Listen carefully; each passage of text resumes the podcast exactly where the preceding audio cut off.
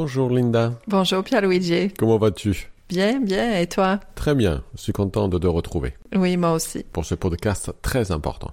Oui, parce que la dernière fois, on avait parlé d'un trouble sexuel masculin, celui euh, de l'éjaculation précoce. Et, euh, et donc aujourd'hui, on va parler d'un trouble qui concerne plus les femmes que les hommes. Et c'est le trouble euh, d'un faible désir sexuel. En effet, la préoccupation sexuelle la plus courante chez la femme est de ressentir rarement ou jamais le désir d'avoir des relations sexuelles. Une remarque qu'on pourrait entendre euh, typique d'une femme qui en souffre, hein, ça pourrait être euh, si cela ne tenait qu'à moi, ben ça me dérangerait pas euh, de ne plus avoir de relations sexuelles. Alors bien que le manque de désir soit fréquemment exprimé en ces termes-là, ben, nous verrons dans ce podcast que les difficultés et les dysfonctionnements sous-jacents sont variés et généralement plus complexes. Alors, les recherches scientifiques indiquent que la plainte d'un faible désir sexuel est présente chez 30-40% des femmes, ce qui semble très élevé. Mais il n'est pas clair à quel moment cette préoccupation constitue vraiment le signe d'un trouble ou d'un dysfonctionnement sexuel. Tout comme pour le trouble d'éjaculation précoce, ce n'est pas parce qu'une personne s'est plaint d'éjaculer trop vite qu'il y a forcément un problème. Même chose ici, ce n'est pas parce que le désir est faible que cela est vécu avec détresse et souffrance. Par conséquent, il faut bien faire attention à ne pas considérer anormal une femme qui perçoit un faible désir. Oui, en effet, le désir sexuel, tel qu'il se manifeste dans les fantasmes sexuels, dans l'envie d'avoir des expériences sexuelles ou dans le fait de penser spontanément au sexe d'une manière positive, est très variable chez les femmes. Hein. Et donc, et, les recherches montrent également que le désir sexuel manifeste est rare chez de nombreuses femmes, pourtant sexuellement fonctionnelles et satisfaites, en particulier chez celles qui ont de relations stables et durables. Tu as raison, Linda le désir n'est pas toujours la raison principale pour faire du sexe. Les études confirment que dans la plupart des cas, quand les femmes ont des relations sexuelles avec leur partenaire, c'est pour d'autres raisons que le désir. En effet, elles peuvent voir le sexe comme un moyen d'être proche avec l'autre ou pour renforcer le lien émotionnel. Cela peut aussi être en réponse à des contextes romantiques ou aux signaux plus spécifiquement euh, érotiques. Donc nous avons beaucoup d'éléments cliniques hein, et de recherches qui affirment que le désir n'est pas obligatoirement le déclencheur pour initier une relation sexuelle. Et là, il est intéressant en effet de noter que rien de tout cela n'est conforme au modèle traditionnel qui explique les différentes étapes d'une relation sexuelle. Selon ce modèle, d'abord il faut du désir, puis il y a l'excitation sexuelle, ensuite l'orgasme et la phase de résolution. Donc, s'il n'y a pas de désir, il ne peut pas y avoir d'excitation. Selon ce modèle, une femme qui n'a pas de désir sexuel, elle n'a pas de fantasme sexuel et de désir d'activité sexuelle. Et le diagnostic de trouble de désir est défini par l'absence d'activité proactive sexuelle spontanée, de pensée sexuelle, de fantasmes sexuels et d'événements émotionnels. Alors, aujourd'hui, Linda, nous avons une vision plus circulaire des différentes étapes. L'excitation influence le désir, tout comme le désir influence l'excitation. Ceci correspond davantage au chevauchement des phases de désir et de phases d'excitation décrites par les femmes. Donc, il y a des situations ou des contextes sexuels qui activent une réponse. Mais la réponse n'est pas forcément sexuelle. Cela peut être l'envie de se rapprocher de l'autre, de partager un moment intime, de se faire plaisir. Exactement. Puis, il y a de nombreux facteurs qui modulent le désir et l'excitation. Par exemple, se sentir désiré ou accepté par le partenaire, cela va avoir un effet positif hein, sur le désir. Et le comportement du partenaire est important. Oui, euh, et aussi avoir une image corporelle positive de soi aide à se sentir désirable. Aussi, l'humeur joue un rôle, puisque nous savons que dans certains troubles, la libido baisse, notamment dans la dépression. Et enfin, la satisfaction ressentie pendant l'activité sexuelle influence la motivation future. Plus la personne est satisfaite, plus elle devrait être susceptible de désirer ou s'exciter la fois suivante. C'est le modèle du conditionnement opérant que le résultat d'une action donne envie de la répéter. Voilà, merci Skinner. Merci à toi. Donc nous allons maintenant parler d'un aspect plus technique pour comprendre et mesurer l'excitation féminine. En effet, cette excitation pourrait être décomposée en excitation subjective et en excitation objective. Donc traditionnellement, l'excitation sexuelle a été assimilée à la congestion génitale, en particulier à une lubrification vaginale et à un gonflement de la vulve. Mais attention, car ces modifications peuvent se produire sans que la femme se perçoive comme euh, excitée, c'est-à-dire sans excitation subjective. Donc, il y a un aspect important pour comprendre la réponse sexuelle des femmes, et c'est la reconnaissance de l'importance de l'excitation subjective, donc celle qui est perçue, celle qui est vécue. Dans les enquêtes, les femmes considèrent la lubrification plutôt comme une épiphénomène à l'excitation. Oui, tandis que les mâles euh, pensent que la, lubrification euh, est un signe qui sont euh, très désirables. Et, de l'excitation subjective, quelque part. Donc, qui n'est pas le cas. Parce que, par contre, il faut dire que la lubrification, elle est nécessaire pour la pénétration. Les études montrent que la lubrification et la vasocongestion génitale ne sont pas corrélées avec l'excitation subjective, hein, et ni elles renforcent en fait l'excitation sexuelle. Mais chez l'homme, c'est très différent parce que, c'est même le contraire, qu'à l'érection de son pénis va exciter l'homme. Il est donc euh, important, à la lumière de tout ce que nous venons de dire euh, jusque-là, de revoir la définition du trouble du désir euh, par rapport à la définition actuelle du DSM. Donc le DSM, c'est ce manuel où on définit tous les troubles psychiatriques et le trouble du désir sexuel fait partie de, cette liste de troubles.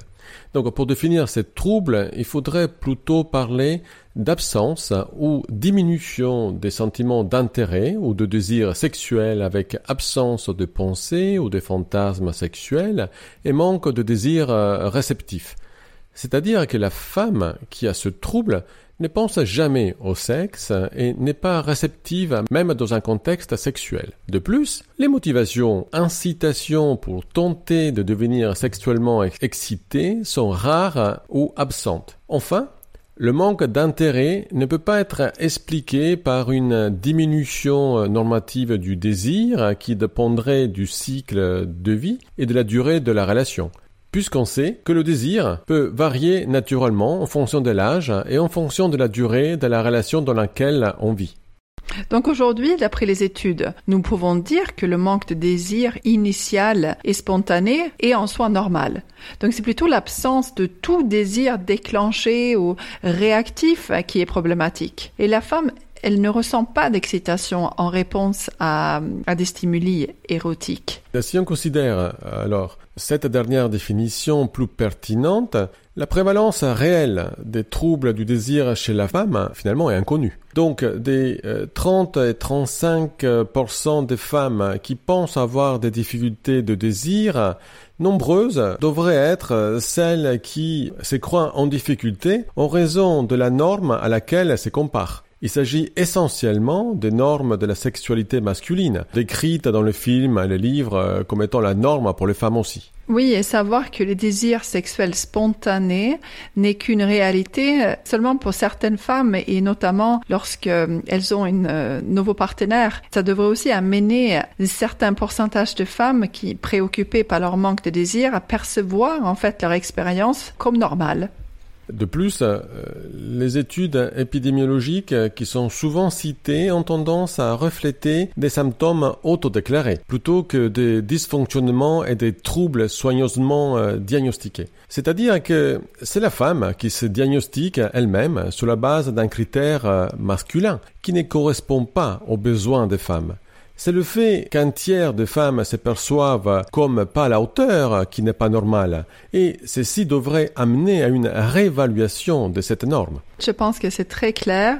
Ce n'est pas l'intensité du désir qui est basse, mais c'est la norme à laquelle les femmes adhèrent qui est trop élevée ou anormalement élevée en tout cas.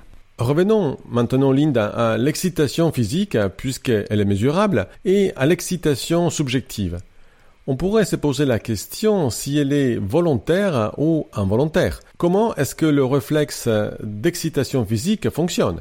Il y a des études qui ont utilisé un protocole dans lequel les femmes visionnaient des images érotiques et mesuraient également leur changement physiologique. Ce qui a été observé est intéressant car on constate que dans les secondes suivant la visualisation des premières images érotiques, il y a déjà une réponse à réflexe des vasodilatation entraînant une vasocongestion des tissus érectiles. Les seins, le clitoris les lèvres s'engorgent de sang et gonflent. La même chose s'observe évidemment chez l'homme pour le pénis. Ce phénomène d'excitation objective a été mesuré et constaté chez la grande majorité des femmes. Et euh, ce qui peut surprendre est que cette réponse réflexe se produit même si la femme ne trouve pas la vidéo érotique subjectivement excitante. Donc en effet, il est tout à fait possible que la réaction physiologique se fasse toute seule. L'excitation objective peut être déconnectée de la pensée. Autre fait intéressant que tu peux ajouter, c'est que les femmes qui se plaignent d'une faible excitation chronique, y compris celles présentant un trouble de l'excitation et qui rapportent un manque de lubrification et de gonflement, ont objectivement une augmentation, elles aussi, de la congestion vaginale, comparable à celle des femmes sans difficulté sexuelle. Mais comment fait-on finalement pour mesurer tout cela? Euh, Je pense que nos auditeurs et auditrices se posent la question. Alors, ces études sont effectuées à l'aide d'un dispositif semblable à un tampon vaginal, appelé photoplétismographe vaginal. Ah, tu l'as bien dit là. Qui enregistre, je me suis entraîné, qui enregistre l'augmentation de la congestion du sang autour du vagin. En même temps euh, de cette mesure objective, la femme évalue son excitation subjective. On peut donc comparer l'intensité des modifications physiologiques et celle de l'excitation perçue, que nous appelons subjective. Donc en fait, l'excitation physiologique objective, ben, elle s'active face à des stimuli pour lesquels nous sommes tous prédisposés. Par exemple, les scènes érotiques, alors que l'excitation subjective, mais elle est apprise et donc en partie, elle est aussi sous contrôle de nos pensées. Donc la différence entre automatique et rationnel, elle est évidente. Notamment, on la retrouve dans, dans les phobies. Exactement, Linda. Prenons la, la phobie des araignées. Je sais que tu es une ancienne phobique des araignées, que tu t'es soignée aujourd'hui, mais que tu as encore peur de temps en temps des grosses araignées. La vue d'une photo d'araignée peut activer une réaction de peur, même si rationnellement tu te dis que ce n'est qu'une photo et ce n'est pas dangereux. C'est une réaction réflexe de peur. Donc la vue d'un stimulus érotique peut activer une excitation du corps. Et cette excitation peut même être mal vécue si nous n'avons pas envie de la voir et qu'elle est inappropriée. Donc il faut être bien conscient que nos pensées et croyances jouent un rôle important également pour l'excitation subjective. Ensuite, il y a le délai d'activation qui permet aussi de faire la différence entre automatique et subjective. Contrairement à la réponse à réflexe d'excitation, l'activation de l'excitation subjective semble être une réponse plus lente, impliquant différents circuits cérébraux. Donc quand l'excitation subjective est présente, quand la femme perçoit cette, euh, excitation, les pensées et les émotions positives ou négatives vont s'activer à leur tour si les, euh, les pensées. si les pensées, les, les émotions sont positives, bah alors l'excitation, elle va être renforcée. Mais si elles sont négatives, l'excitation subjective, elle peut se dissiper rapidement. Un autre fait intéressant, c'est que les études montrent que la décongestion vaginale chez les femmes se plaignant d'un trouble de désir peut être en corrélation avec des émotions négatives. Donc ça veut dire que le désir est inhibé par des pensées négatives, souvent automatiques. Par exemple, euh, il va voir mes défauts physiques ou je suis pas désirable. Donc ces pensées-là vont avoir un effet direct sur euh, l'excitation qui va être euh, atténuée. oui, voilà, qui va qui va s'atténuer. Mais avant de terminer sur euh, l'excitation réflexe, il est également important de dire que s'il y a des modifications sexuelles réflexes lors d'une agression sexuelle, ce n'est pas le signe que la femme est consentante. Cette excitation-là n'a rien à voir avec le consentement. Soyons clairs, c'est involontaire et l'agression, c'est de la violence. Un autre élément euh, important que les études scientifiques euh, révèlent est que la réponse sexuelle des femmes est par nature hautement contextuel. Donc le contexte, c'est le, comportement du partenaire et d'autres éléments sont des préalables importants pour activer le désir et l'excitation. Le mélange de l'esprit et du corps est obligatoire dans les domaines de désir sexuel et euh, de l'excitation sexuelle des femmes, alors que l'homme, il est beaucoup moins sensible au contexte et, parfois donc l'homme, il, il ne comprend pas que la femme n'a pas de désir à certains moments et dans certaines situations. Alors, le fait que la sexualité des femmes soit contextuelle est également confirmé dans une étude très intéressante sur un groupe de femmes lesbiennes et bisexuelles. Suivies pendant huit ans à partir de leur coming out, plus de la moitié d'entre elles ont changé d'étiquette d'identité sexuelle, au moins une fois. C'est-à-dire qu'elles se disaient bisexuelles, euh, elles sont devenues hétérosexuelles, ou bien homosexuelles, elles sont devenues bisexuelles. Elles se considéraient telles.